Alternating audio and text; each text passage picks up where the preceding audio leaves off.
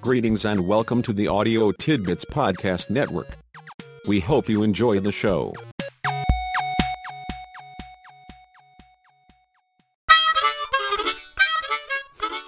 Welcome to the Leadership Shop Podcast. I'm James, your guide and the keeper of leadership tidbits selected just for you. Give this one a try. Leadership and virtue.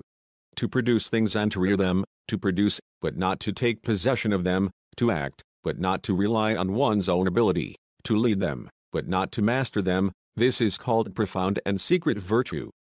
Lao Tzu. This represents an approach to leadership that is far too uncommon. Many like to think that it reflects their style but few measure up. Abraham Lincoln also hinted at the underlying issue when he said, Nearly all men can stand adversity, but if you want to test a man's character, give him power. If you are in a leadership position, a position that affords you authority, power, over others, your character is tested through how you perceive and manage yourself, your role, your responsibility. Thinking about Lao Tzu's message helps clarify what it takes to be a leader of character. It is not enough to simply produce things, whatever you produce. You must also rear them, cause them to rise up, to flourish. Are the things you have produced flourishing? To the extent they are not, you cannot be recognized as a leader of character.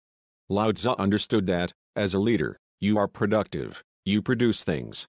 The temptation is strong to take possession of everything you produce. Instead, you need to release your production, let it flourish, be sure it contributes to its maximum potential. Should you benefit from what you produce? Indeed you should.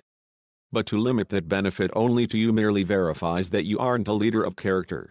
As a leader, you act but shouldn't rely on your own ability. Does this mean that you shouldn't be self-confident, shouldn't depend on your talents and abilities? It definitely doesn't mean that. Rather, it means that you need to recognize your interdependence and reliance on those you lead. You can't produce unless those you lead are productive. You can't flourish unless those you lead flourish. As a leader of character, you understand that those who follow you can't rely on you unless you rely on them. You are a leader of people, not the boss, not the person in charge, not the master of others. Your role is to nurture without inhibiting, guide without controlling, to direct without dictating, to lead without limiting. You are a leader of character, a leader who exemplifies what Lao Tzu calls profound and secret virtue.